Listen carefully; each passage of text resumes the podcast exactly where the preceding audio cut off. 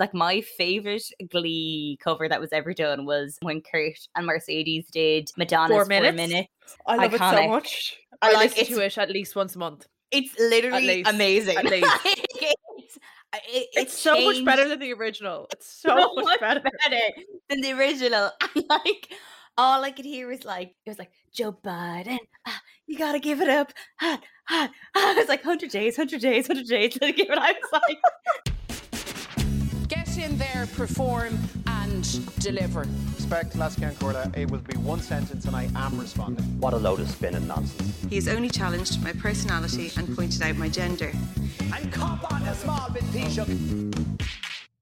Welcome to the Polling Station podcast with Niamh and Amy, where each week we try to make politics a little bit easier to grasp. This week we're looking at the first 100 days of the 46th President of the United States, Joe Biden, what he's done so far, what he has he achieved, and what can we expect in the next four years. And I suppose the 100 days, some people might think, why the 100 days? Essentially, the reason why is kind of it traces back to Franklin D. Roosevelt or FDR, as he's commonly referred to, you know, the Democratic president during World War II, you know, revolutionized America. And in a, in a legislation he passed, you know, during his first 100 days, he passed a monumental 76 laws and it was like they were rapidly pushed through you know he set the minimum wage power to regulate the stock market close the american banks and this is where it kind of has come to the fore in uh, american politics and american media he really set like FDR set the standard for like what could be done in hundred days. Now, in the context, it was the Great Depression. There was a world war. Stuff had to be done, and there was a goal in everyone to push it through. But it was like everyone was like, "My God, like that's the standard now for every president to meet." And yeah, it's kind of been thrown around ever since him that it's like, what has everyone done in their hundred days? I suppose the only, other really consequential one that I can remember is Lyndon B. Johnson. Yes. Um, when he came in, you know, he came in, the country was in a crisis, not as, uh, as severe, obviously, but, you know, JFK was just assassinated. He had come in, obviously, as, as his VP, and, you know, he had pushed through a lot of legislation that was worked on, obviously, in the in the JFK administration. But, you know, we had the Civil Rights Bill and the Voting Rights Bill that came through, which was obviously monumental in terms of in terms of race relations and equality for African Americans. So, yeah, and I suppose it's a, it's it's kind of like a marker to see what happens and also to see how their you know what their approval ratings are are like. I suppose when you look four years ago, we had President Trump, his approval rating was at forty five percent. Previously, you know, President Obama was 62 and then George Bush George W Bush the baby Bush he was at 63 so it's just it kind of obviously that changes throughout time so Mhm. at the moment he's looking just over 50 about 52 53 depends Fox News says 53% and then uh, an ABC poll says 52 so he's just Okay. He's kind of middle of the road. middle of the road exactly but i suppose when we're looking back to his presidency january 20th and it, it was a really fraught political time you know Mhm. people were still dealing with the aftermath of the insurrection and i think as well i suppose while it is part of the start of his presidency he didn't seem to kind of get involved or No. he, he like he wasn't on the defense team of the, of the Democrats or you know he kind of very much let that left that to the to the House Democrats to put that case forward. So I suppose we're looking that's what we're going into an incredibly divided nation. You know, he kind of started off his campaign, you know, that they're fighting for the soul of America, you know, very very Captain America esque. I don't know. Um, he was. He was, wasn't he? He was. He was like this united figure that wasn't too scary for anybody that was going to recapture. Oh, yeah. I went kind of Southern American there, but recapture the soul. you're feeling it. We're getting into We're- it. We're, getting- into it. We're into it. So, Amy, what was kind of like the first thing then that started the most conse- well, not really consequential, but we're in office. What do we see Biden does his first thing do? Because we're obviously in the midst as well of a pandemic. So, possibly you could say similar to FDR in the sense, you know, raging crisis that's affecting people's lot. You know, people are dying. It's affecting the entire world and it's crippling the economy. Oh, absolutely. Like he literally came in COVID, she was there. There's a crisis in jobs and housing and everything because of that, and a crisis in healthcare. And the first thing that Joe Biden did, which is actually what a lot of American presidents did, is he sat down and he started signing executive orders. And people are like, what? What is an executive order? Well, if you don't know what an executive order is, it's kind of this thing that's just available to like the federal government. So just available to the President of the United States. And it's not legislation. So it's not enshrined in law or anything like that. And it doesn't require any approval of Congress, who hold the purse strings, and Congress can't overturn it. Um, now, Congress can pass legislation that might make it difficult to push it through, but it's essentially this executive order that's coming down from the head of the federal state that says you need to do this. And only a sitting US president can overturn an existing executive order by issuing another executive order to that effect. And that's what Joe Biden did. He sat down and he started writing executive orders to overturn all the executive orders that Donald Trump had done when he was in office. And that's the thing with executive orders like they're real quick wins and real easy to push through, but they've no longevity because the next US president and is seen by kind of the seesaw nature of American politics being like Democrat, Republican, Democrat, Republican, they can very easily be overturned. But they're I would personally consider them as more like a symbolic message of what their presidency is going to be about. Joe Biden literally stopped like halting the funding to Trump's border wall, reversing the travel ban targeted at largely Muslim countries, imposing a mask mandate on federal property. The vaccine supplies were ramped up, and it was very much him saying that he didn't believe in Trump's core ideologies of kind of anti immigration and then this kind of resistance he had against COVID. He was very much taking those immigration walls up and very much leaning into vaccines and kind of masks and what the rest of the world was kind of doing for COVID. Yeah, and he also, I think, as well, you know, the other two kind of really well-known executive orders that Trump did during his presidency was, you know, the U.S. withdrawing from the uh, Paris Climate Agreement, which it's just an agreement. I think Amy, you've mentioned this on another podcast. It's just like on the CETA podcast. It's just an agreement. So yeah the US are now they've come back in under Biden also as well. Um, he's reversed the ban that Trump had placed on transgender people in entering the US Army. But I suppose it does like while executive orders, like you said, it's very common in every presidency to reverse. You know, Bush did it, Obama did it, Trump mm-hmm. did it. Mm-hmm. It's it's not a surprise. I suppose it's just there's just so much. I don't know. It's just a kind of straight down the line. That's it. Like he Biden has signed the most of executive orders of any president. He signed 60 in total. And 23 of them were reversing Trump's previous executive orders, a lot of the ones that you have mentioned, Amy, as well, where Trump, he only initiated over his four years 36, Obama 34, and Bush 12. So it's huge disparity. I don't know.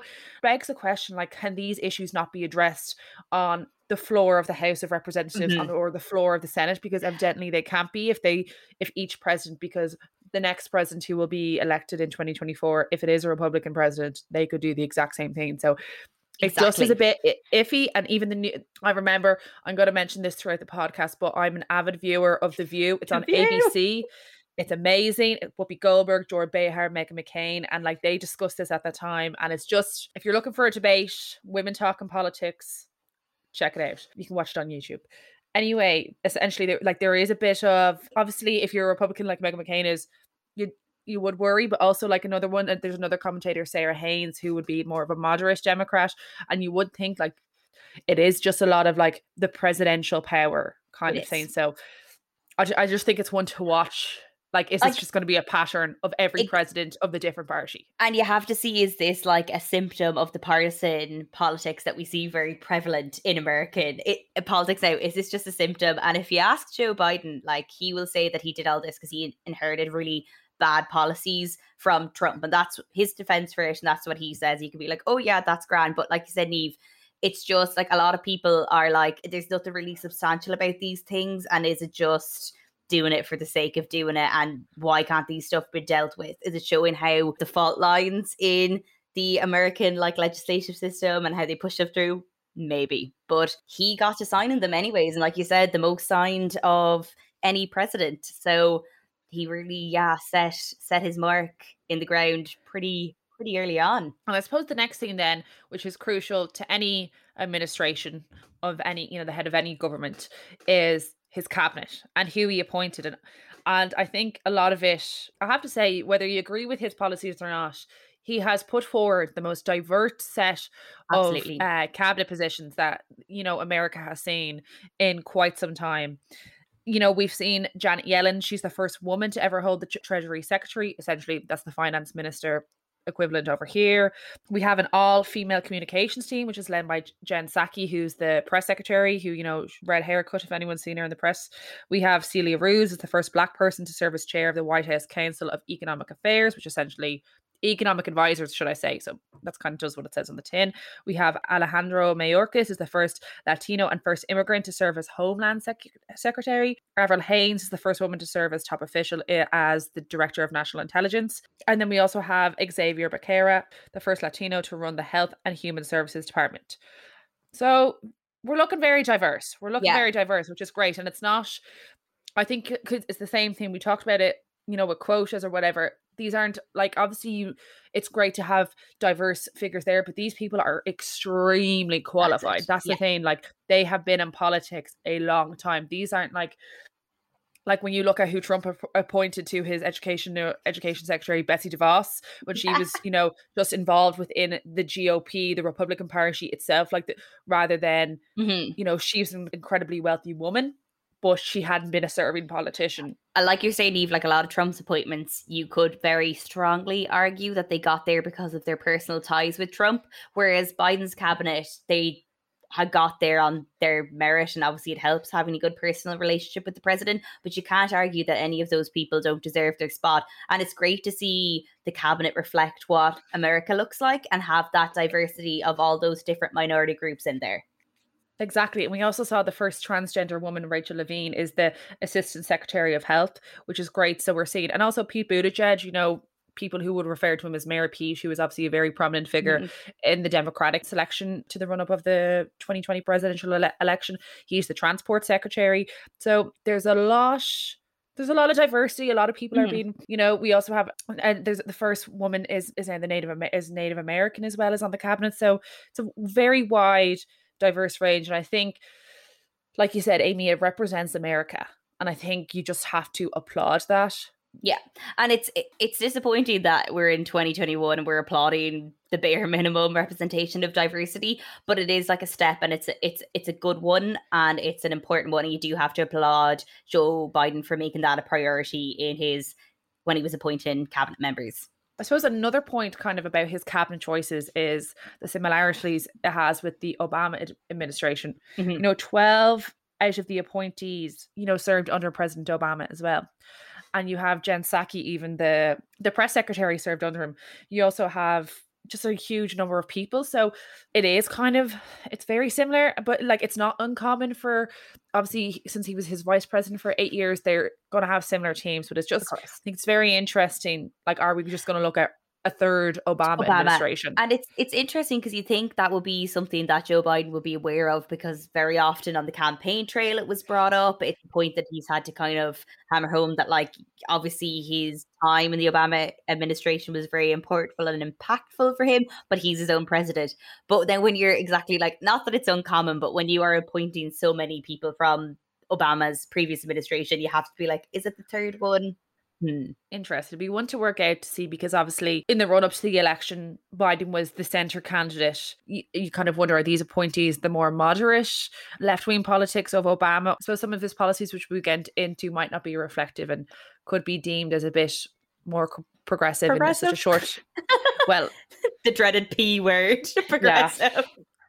And I think another important thing to mention is I think a man who's been Biden his time, huh, Biden, Oh, is Merrick Garland.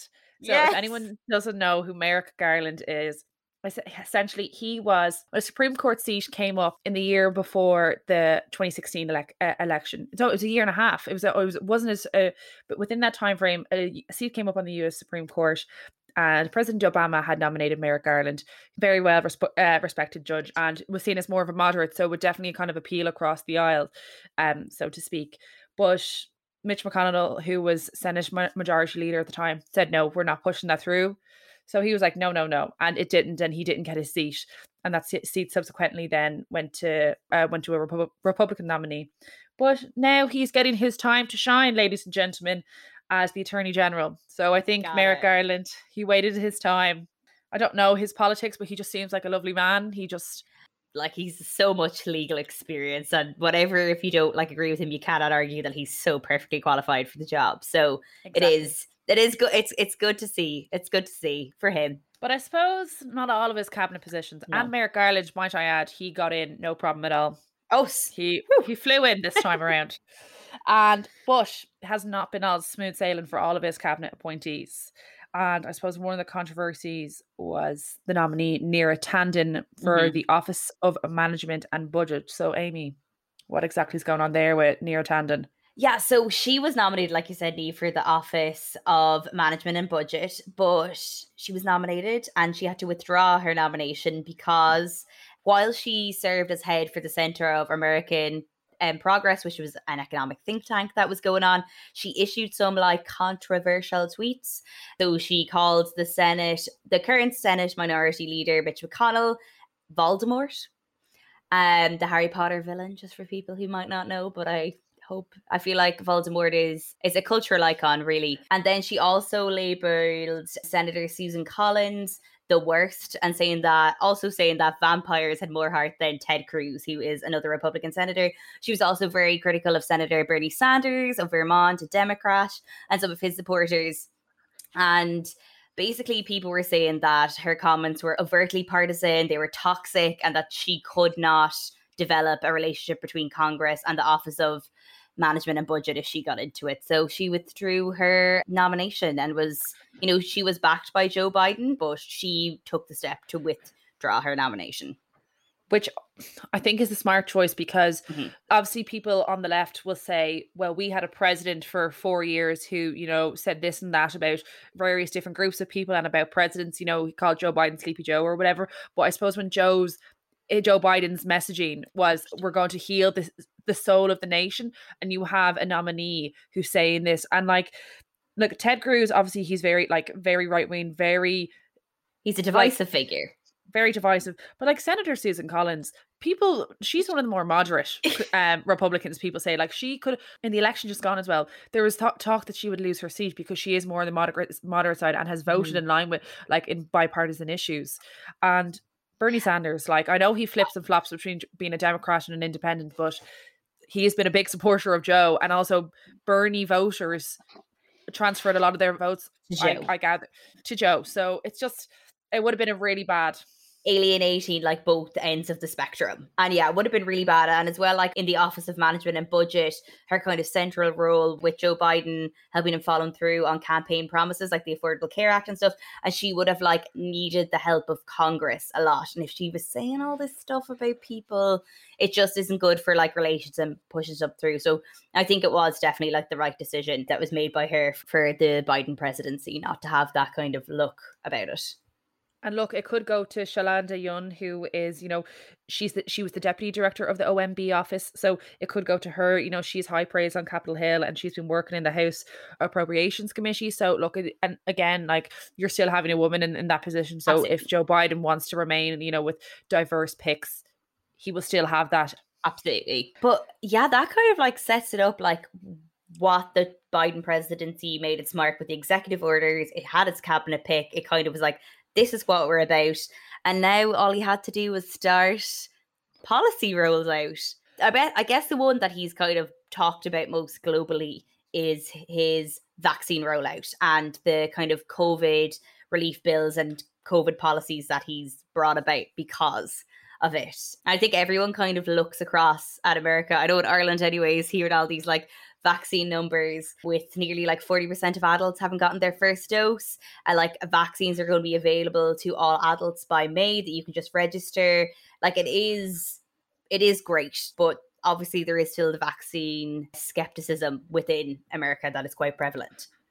Exactly, and it does seem to be primarily, according to polls and research now, in white Republican men, mm-hmm. and it's trying to. And some people are saying, you know, the administration needs to make a cross-party information campaign or whatever to assure, you know, not, and I'm sure there are Democrats as well who are vaccine hesitant as well. But it's just the the figures show that the highest percentage, but they need to kind of make sure that it's being brought up because, like, as we've been told by you know experts on this we won't have herd immunity until 70% of the the population regardless of its side is vaccinated so maybe they do need to kind of i think that's that's not an issue exclusive to biden i think here in ireland we've had issues with information with regards to vaccines and rolling that out and ensuring to the public. So I think it's probably something that if they want more people to get vaccinated, and the fact that he is, like you said, Amy, he's ramped it up. So the fact that so many people can get vaccinated, it's possibly another thing that they can do. And if you have a huge communications team, then it, you might as well. But then I suppose the counter argument to that then is well,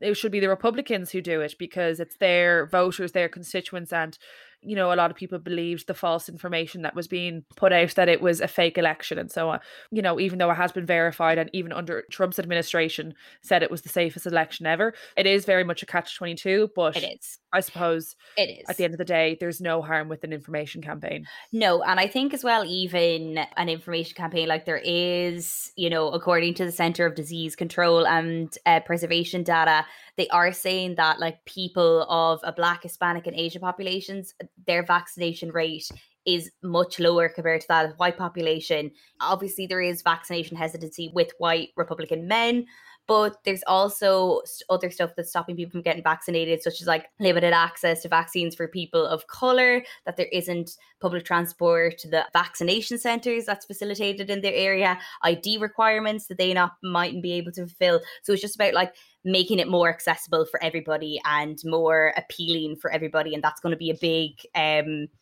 a big thing that Joe Biden's administration will need to look into to kind of really send the last goal in for the great game that they have had so far for rolling the vaccine out across America. It has been a huge success, largely. Yeah. Like Can't take it away. anyone who has friends or family, I have family in the US. I have such vaccine envy that they're getting back. You know, I'm such vaccine envy. so true. You know, I've I've cousins younger than me, and they will be vaccinated before I Before- am because the the rollout It- is just they're just cranking up the They're- vaccines. And it's another thing that Joe Biden actually has been critiqued about is this vaccine nationalism that he actually put a ban on exporting the kind of surplus of vaccines that they have until all Americans are vaccinated. But would you know it? That today the Biden administration announced that they were actually going to send 60 million doses of their AstraZeneca vaccine to other foreign countries, including India, who is unfortunately going through a really, really ter- terrible is just not even the word to kind of capture what their third wave is like, that they really need it. Now, caveat to that, not dampening the great act that it is, or whatever you want to call it. Um, AstraZeneca actually hasn't been approved in the US yet, and they actually haven't gotten any supplies of it yet. So it is, it is, it is, yeah, it is a bit, just a bit. Take take a moment, take the hair flick, examine that. But it is good that uh, Joe Biden is making moves away from this vaccine nationalism because, as every health expert has said, it's the benefit of everybody that the most vulnerable and the oldest people get vaccinated to stop the spread of COVID, to stop the spread of variants. So it is good that he's making those moves mm. towards it. And I suppose as well, like on top of that, we're still a year into it, like, and people are still suffering like hugely financially as well. I suppose one of the most kind of really biggest bills, I think, was the COVID relief bill. It was Ah. $1.9 trillion, which is a huge amount of public spending on this bill. It was kind of, it stamped him off like, you know, I'm here to help. And essentially, he was providing direct payments of up to $1,400 per person, which would reach about 90 uh, percent of households and then also families would get an additional 1400 per child which is different to the covid relief bill that trump signed last year and also as well trump's bill last year it's not similar in terms of price like trump's first covid relief check was $1200 but that primarily was and it did go to, to households but it also it was more of a focus on business you know which i suppose it's an it's a it's in line that's the republican ideology you know free market pro market and no big government where democrats were here to help. Welfare here you go And it's eh, a, that 1400 per child need that you called out there, like that's just huge because America doesn't have any child support like we would have here in Ireland or really across Europe. There's no child allowance or anything like that. This is the first thing that looks like that ever for America. And that is huge that they are kind of like you were saying, like that welfare that they're coming out and supporting that. And also that they like put about 35 billion into like states and local governments as well that they are kind of supporting local communities or funneling money into that. There was 20 billion for kind of local governments to help low income houses cover back rent and rent assistance and utility bills, which again, Eve, like you were saying, Trump's bill kind of focused more on the business side of it, where Biden's bill has this kind of facet of for the people, not just the businesses. Yeah, exactly. And I think it's in line. And I suppose, like, you know, S- Senator Mitch McConnell, who's now the Senate minority leader, thinks it's a waste of spending. Like, it's too much money for the government to be spending. And it's also, it's mismanagement of spending. But like, they were never going to agree on it. And it did pass, like, I suppose, like the Senate is incredibly like it's 50-50 and the casting vote goes to the leader of the senate which is the vice president so kamala, Kamala harris. Harris. so it was literally down to that like she had to vote it in so it wasn't there was no cross party support on this and look it got through it got through by the skin of its teeth now but it's an incredibly consequential piece of Ah. legislation a really big kind of he came in guns blazing and i suppose he was just like we're gonna do it and he as well put like money where his mouth is for like his vaccine program and everything, funneling 14 billion into researching, developing, distributing, and administrating uh, the vaccines, as well as a further 47.8 billion to testing and contact tracing. So it was, you know, he was really clamping down on as well as supporting people through COVID. He was also, you know, putting his money where his mouth is on actually providing money into kind of the scientific realm of COVID and making sure that was also correctly supported through this. So it can help get America out of, you know, these terrible waves of COVID as quickly as possible. But while look that look vaccine rollout, it's Oh. good. Diverse appointees who are also very qualified, very Check. good. COVID relief bill depends what where your ideology lies. It's good or bad, depends what you think. Um, but I suppose as well it is you know, I suppose that child benefit is taken for granted in European countries, especially in Ireland. So that it- that is a consequential move by the Biden administration. But I suppose it's not all smell and roses. Um, the issue with immigration in the US is something so nuanced that, that you know we in Ireland can only go off what we hear in the media, and it's just been a crisis that's been going on since the Obama administration. And this again, shock horror, has been one of the pitfalls of Biden's administration in the early days. And you can see a lot of people, if you're from a border state, so you're looking at Arizona, Texas, this is going to be a core issue for you you know, everyone saw during the Trump administration with, you know, the kids being taken away from their family and, you know, kids in cages, all that stuff, which was incredibly horrific. But Biden's not looking too good under immigration at the moment either now, to be honest. No. Now, Biden ran his campaign and immigration policy on very much like that America was going to be open to immigration. It was not going to follow the Trump's policy. Those executive order flashbacks, a lot of those were based on immigration.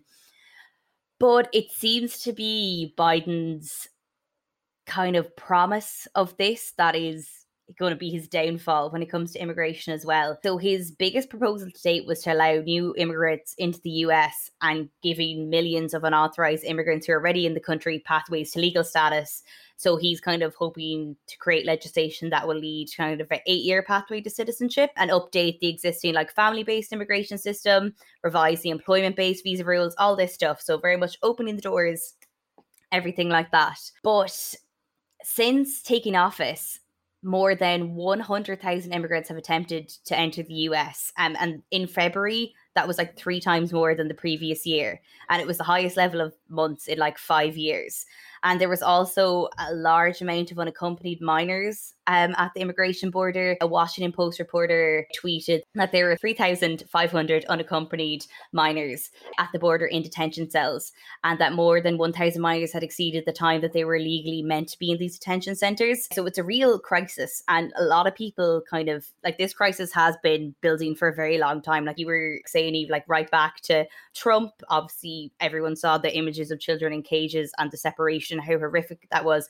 But if you throw it back even further than that to the Obama administration, he used some of his executive authority to grant deportation protection to some children of young undocumented immigrants through the Deferred Action of Childhood Arrivals program. But this program, unfortunately, led to in 2014, there was a really huge surge of unaccompanied children that were seeking entrance into the United States. And like this, there's lots of reasons that can be pointed to this. Like there was a lot of gang violence going on at the time, but there was also a growing awareness of uh, this 2008 law. And it was kind of, you know, this law got awareness through Obama's deferred action uh, for childhood arrivals program. It was this 2008 law that granted substantial protection for unaccompanied children that they could basically get through the, the, border pr- pretty like pretty handily like not that any way that you can get through the border. And this was kind of a law that was still in situ from the, the great recession of 2008 so a lot of unaccompanied minors started arriving at the border and it was really overwhelming. And when trump got elected he was trying to end at that and set up deportation and stricter limits on refugees, which of course led to those really troubling images of children in cages and stuff like that. And a Biden's administration now has kind of led to another like surge of people coming to the border and looking to get in.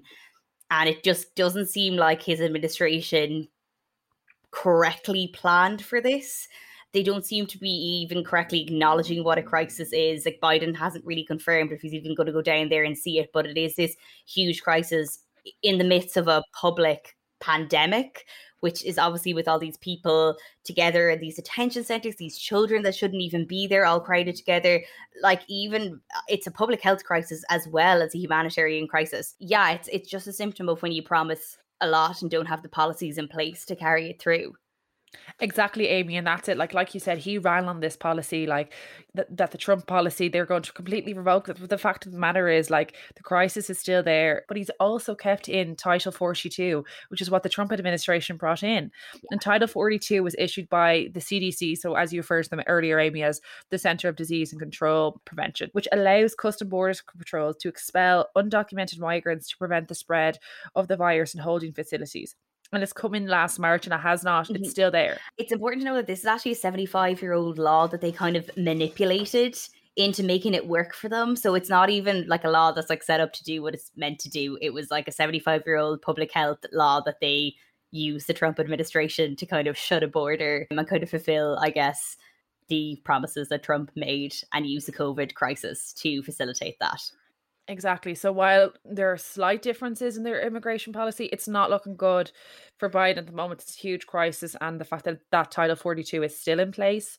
And, you know, P- Vice President Kamala Harris has been set up kind of like th- this is her thing to look at. You know, when Trump put former Vice President Mike Pence in charge of the COVID 19 team or advisory team. Kamala Harris is doing the same, which a lot of people kind of were quite, you know, nervous about because that's not her expertise. But I suppose the same way Vice President Pence wasn't a, an epidemiologist or had any background in public health, you know, they surround themselves with advisors. So you can only hope that the issue at the border can get sorted. But like you said, Amy, I don't think they came in planning with it and they just don't seem to have comprehensive policies to deal with this at the moment. And obviously, this is playing into the Republicans' handbook and that, you know, saying that Biden's late uh, letting a load of people in, but then Democrats are also saying what they're doing because you know the detention centers are still there for unaccompanied minors, so it's not winning him any political points across both mm-hmm. parties. Democrats again say this is again it's inhumane and we need to stop this, but so he, this is going to be a, a real issue for him. No, and I think how Biden is just not addressing this has kind of lent itself to it becoming more and more of an issue on both sides. But I guess that's kind of a recurring theme of the Biden presidency. There has been a real lack of press conferences and sit down interviews and with Joe Biden since he got elected. Like he just hasn't really done anything. And I think he's like his first press conference came 65 days when he took office. Uh, President Obama held his 20 days into office, and Donald Trump, President Donald Trump, held his briefing on his 27th day. So kind of strange.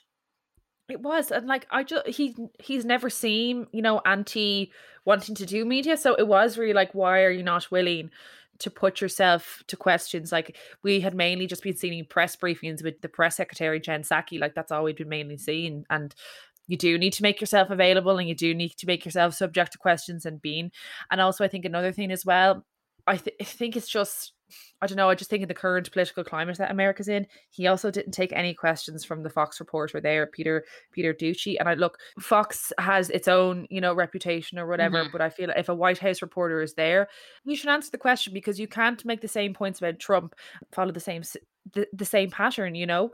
And I just think as well, it's so dangerous in this anti-Biden, you know, fake news, really dangerous rhetoric that's going across. And if you're not taking questions from all media outlets who are in that room who will have a White House press briefing badge. Like they are permitted to be there. Exactly. And it's really just adding fuel to the partisan fire. And like I feel like American partisanship is really being fought a lot through media outlets. And you can't help but feel Biden is kind of perpetuating that through his his kind of lack of engagement with with Fox News. And like uh, like you said, Eve, loads of people have opinions on Fox News and we'll leave that there. But again, echoing completely what you said, when there's a White House reporter in the room, you should you should answer them and you should try and get your message across at least at the bare minimum. Also, I think one of the a really important thing, like he was asked, will he run in 2024? He's confirmed he will run, which I suppose a lot of people thought he'd come in. You know, he's 78 years old, and you know, like it's just will like will he last? It has to be said, will he last? Modern medicine is great, but there's I'm sure there's plenty of, of young politicians who want to do it, but you never know if Kamala Harris could jump ship and want to run again now that she'll have the four years of this administration behind, behind her. her. The press, I don't know, it's just an iffy thing. I think politicians need to make themselves available to the press, available to take questions, and he's just not doing he's not doing it as often as he should, quite frankly. And I think COVID, especially, I know I can only speak for Ireland, I guess, but how important communication, clear communication from the government is. And these press briefings are a direct line to the president, and they are really important, especially in the oversaturated media world that we are in, you know, to get a clear message. So it is important now more than ever, I feel that those things are carried out. And it's definitely something that the Biden administration should make more of a focus, I feel, going forward. Mm-hmm. I suppose as well, we're so we're moving up to closer to 100 days now. Like in, in the last few weeks, we've seen yet another consequential bill. Huge. And it's Biden's $2.3 trillion infrastructure bill. And this is huge. And so when you think of infrastructure straight away, you think of the obvious things, you know, roads, transport, bridges, all the stuff you need, the basics but it kind of reaches further than this. And he's looking at something that actually Jeremy Corbyn brought up during the UK general election. And people kind of laughed him out of the room, but he's bringing up the issue of broadband and you know access to high speed broadband broadband for all areas across the US. He's also looking, of course, another like classic infrastructure is water because obviously people saw the issues with Flint, Michigan and the access to clean and safe water. So there's an estimated 100 over 110 billion going into water. Workforce development which is going to help dislocated work workers and provide support for previously incarcerated people it's about 100 uh, 100 billion dollars. And there's also he's also looking at climate as well that to, in terms of you know moving towards more sustainable energy and you know employing people to do so but I suppose one of the most interesting things about the infrastructure bill is the home care services and workforce. And I think as well what we've seen with COVID, I mean, there's been figures coming out in New York State that Governor Andrew Cuomo is coming under serious pressure about the deaths in nursing homes. And we've even seen here in Ireland that nursing homes were pillaged by COVID 19, completely decimated, like healthcare workers under complete unimaginable strengths. And he's this is what he's trying to do. He's trying to insert elder care within an infrastructure bill, which people will argue that's not infrastructure, but to allow people to be cared for in their home because there's waiting lists for home care and so on, and those healthcare workers, those home care workers to the elderly people that need them. Mm-hmm. So I suppose like it is huge now, and it is again shocker it is not winning over the republicans because what is it? It's big government coming in to control what you want. And they have subsequently you know within the last few days they have released a counteractive bill which is estimated at about 568 billion. So it's only a fraction of what the mm-hmm. of what biden's but you know infrastructure as well important to add this is something Trump wanted as well, but it never happened. So it's kind of been coming down the line, you know, building new roads, mm-hmm. bridges. Mm-hmm. But the Republicans as well, also in their proposed bill, they also want to put money for water, uh, drinking water, water storage as well for broadband. So I don't know. I just think the broadband one is really interesting because, especially because everyone's working from home now. I think we've all, well, not everybody, the people who are you know fortunate enough to be in positions that they can work from home safely. We've seen how important broadband is and how important it's going to be for the future. And it's great that he's expanding that definition of infrastructure to that. But it's like you said, Niamh, I don't the, the Republicans don't seem to have an issue with, you know, the classic infrastructure or the new definition of infrastructure with broadband. It's those things, like you were saying, like expanding the elderly care that they're like, oh, that's not infrastructure. And also he's trying to do something similar in the climate section where he's introduced this clean electricity standard which he wants to have a federal mandate that 80% of the electricity generated in the US will come from a zero carbon electricity sources by 2030. Now, some states already have like their own mandates for that, but this is a federal one. This is obviously like huge and kind of a legislated impact, like very similar to the elderly homes that he can, no executive order is going to diminish, but, and like it's amazing to see like any big climate initiative like that but Republicans are being like, hey, that's not an infrastructure thing. You're like snaky snaky sneaking that in there along with some of the, of the like medical and housing stuff that he they're just not don't seem to be biting for it, which is disappointing for the Biden administration. Yeah, of course. And even just you know, he wants more schools as well. He wants more funding for public schools, of course, because it's completely different you know the way it's it's done by districts over there. Yeah. so it's very different and that's not part of the republicans proposed infrastructure bill. But this is going to go again this is only being brought forward now. This is not going to go through anytime soon. I think this will be something that'll be discussed throughout the summer because obviously there'll be cross-party talks um, with you know the especially with the more moderate Repu- republicans you know like susan collins mitt romney pat toomey like there's quite a number. And i suppose as well you have to look at the more moderate democrats who also think this is far too much spending. And i think anyone who's been following US media knows that Joe Manchin, who's a senator in West Virginia, he is now one of the most powerful men in the Democratic Party because he is he's a swing vote essentially. You just don't know what way he's going to go he might not guarantee that, you know, while we say there's 50 Democrats, 50 Republicans, that doesn't guarantee when you have more center left pol- Democrats who aren't going to agree with this mm. amount mm. of federal spending. The democratic ideological spectrum that you need to take into account. Like you said, Niamh, they might lean more Republican economically. Yeah, it's like socially liberal, fiscally conservative. Yeah. Um, kind of. And but I suppose like that's kind of where we're at and like we're only trying to get into a fraction you oh. know there's still so many more policies especially with regards to foreign policy you know we've seen um antony blinken who's his foreign secretary go you know with regards to china as well obviously that was a huge strong point for trump in terms of like what he led on and obviously foreign policy is big if you're a republican so interested to see what Biden will do there. Like we discussed the actions on Myanmar, what's what will be done with that as well. The, I suppose climate action is huge. There was a mm-hmm. climate mm-hmm. summit last, a global climate summit last week. You know, Minister Eamon Ryan was there, and so was President Biden, along with their climate envoy John Kerry, who was a very well seasoned politician. He's mm-hmm. been around for donkey's years, so. There's so many things we could have gotten into, but I suppose like Amy, what are we looking at now? We have we're only this is only the first hundred days we have four more years of this administration. I think like we've seen two extreme like I suppose like vaccines was a big thing and now we have these two extremely like mm-hmm. huge large spending bills. I don't know, they to me they just scream like very FDR LBJ vibes. There, it is very much that, and you can't you, you can't help but like hanker back to that in your mind. Like it is very much like him coming in trying to save the day with these sweeping bills that like FDR was able to sweep through on his first 100 days, and and Biden seems to be mimicking that. And you know, thankfully, with the the current climate that we're in, that there is the ability to do that. But as we've discussed, literally through every one of those bills what Biden's presidency for the next four years is really, really going to have an issue with is this Senate majority that the Democrats have by one vote. And this is what's going to be it's this partisan kind of split in the Senate that is going to mark what he can and what he can't do and where he's going to have to compromise.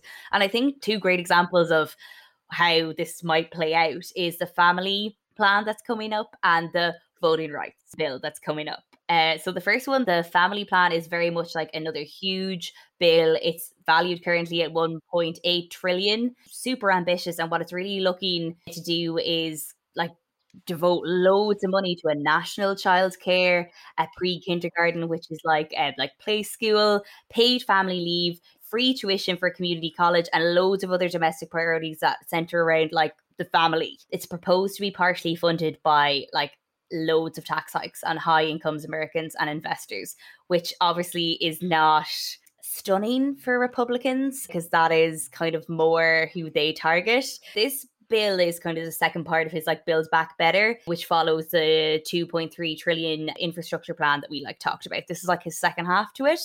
So it'll be interesting to see you know how that how that plays out. Will he be able to get it through especially when this is much more clearly uh democratic bill you know 2022 is when we'll have the next set of elections i suppose for the house of representatives and we, we will see because it's it's not that much of a margin now No. between like democrats and republicans so they could easily you know they could easily lose it you don't know what's going to happen and i think we've seen even recently like how fragile that majority is you know in the covid relief bill. Biden tried to sneak in you know a hike well not sneak in i suppose because obviously people voted on it but raised by raising the federal minimum wage to $15 per hour it hasn't been updated since 2007 and it's currently like $7.25 for minimum wage.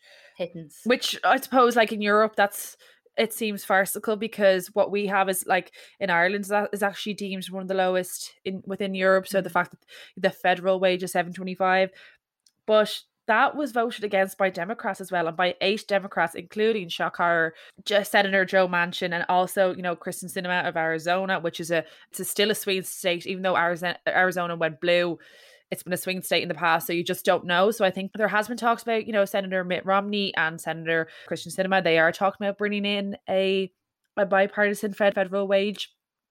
But I suppose even today it was announced that, you know, Biden is preparing to sign an executive order to increase the minimum wage to $15 an hour for for thousands of federal contractors now. So obviously if within the private sector can't do anything but he's just looking at doing that now. He's going to trail ahead. So again, very fragile even there. If you this is only the first few months, like minimum wage, you'd think would have full democratic support, but evidently not. And there's just going to be more issues like this Mhm.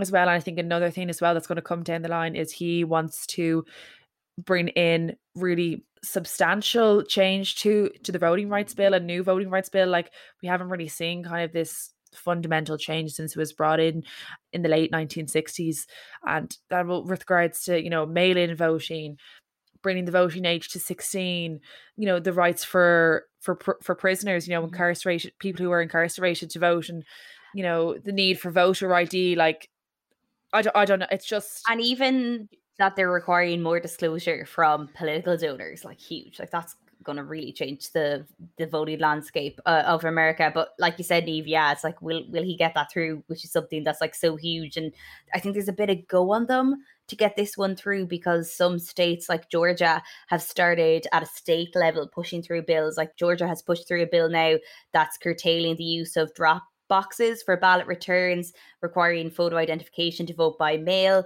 ending early voting on Sundays, which is when many black churches carry out their Sunday service. So it's eh, they're kind of like, oh God, we need to get this through. We need to get this through. But like you were saying, Eve, like, will they be able to get that through with the way that the Senate is split now? And like you said, like the House, like that election is going to come up quickly again. Will they hold Congress? I know, and like the Republicans, like you know Kevin McCarthy, who's the who's the House Minority Leader, Republican congressman. That's going to be his next agenda. You know, to try and get more Republicans. That will be his main agenda. So I just think you just don't know what's going to happen. I think it's going to be very interesting four years, I Mhm. suppose. And you just don't know what's going to happen down the line. Like he wants to make a lot of change, and also as well, will he be pandering more? or leaning into a more progressive Democrat rather than a moderate Democrat than Obama because a lot of progressives will feel they helped get Biden elected. And who's he going to appease? And is he going to really, as he said, you know, bring back the soul of America and heal a nation that was, you know, ripped apart by fake news and really dangerous rhetoric, false information about elections and so on. But I don't know. I don't know if that's possible. Hasn't done that yet. I know. I have to say though now, he's done a lot more than I thought he would. Like I think a lot of people, Sleepy Joe, he was, you know, called regularly on the campaign trail, which is kind of bullying. I don't know, but he has like tried to push through a lot of stuff and it's great seeing stuff like the family plan, even if it is super ambitious, to kind of get more regulatory care in there for families. Like he is a lot more his policies do seem to lead tend to lean a lot more progressive than I think a lot of people anticipated. But like you said, Niamh, will he be able to continue to do that? Will he have to go more moderate? Does he want to lean into those progressive kind of ideologies more? Yeah, it's like we're gonna have to wait and see. It's been an interesting 100 days, and I think of more what's to come. But that's all for this week's episode then of the polling station. Let us know what you think of Biden. Has he done a good job? Has he done a not a good job? Do you think his policies, you know, should go further? Did they not go far enough? Uh, let us know. We always love to hear from you. Uh, we're at the Polling Pod on Twitter and Instagram, so give us a follow there. Subscribe to us on Spotify and Apple Podcasts to get each episode dropped into your phone or whatever device you're listening on, just as they come out. But uh, until next week, bye. Bye.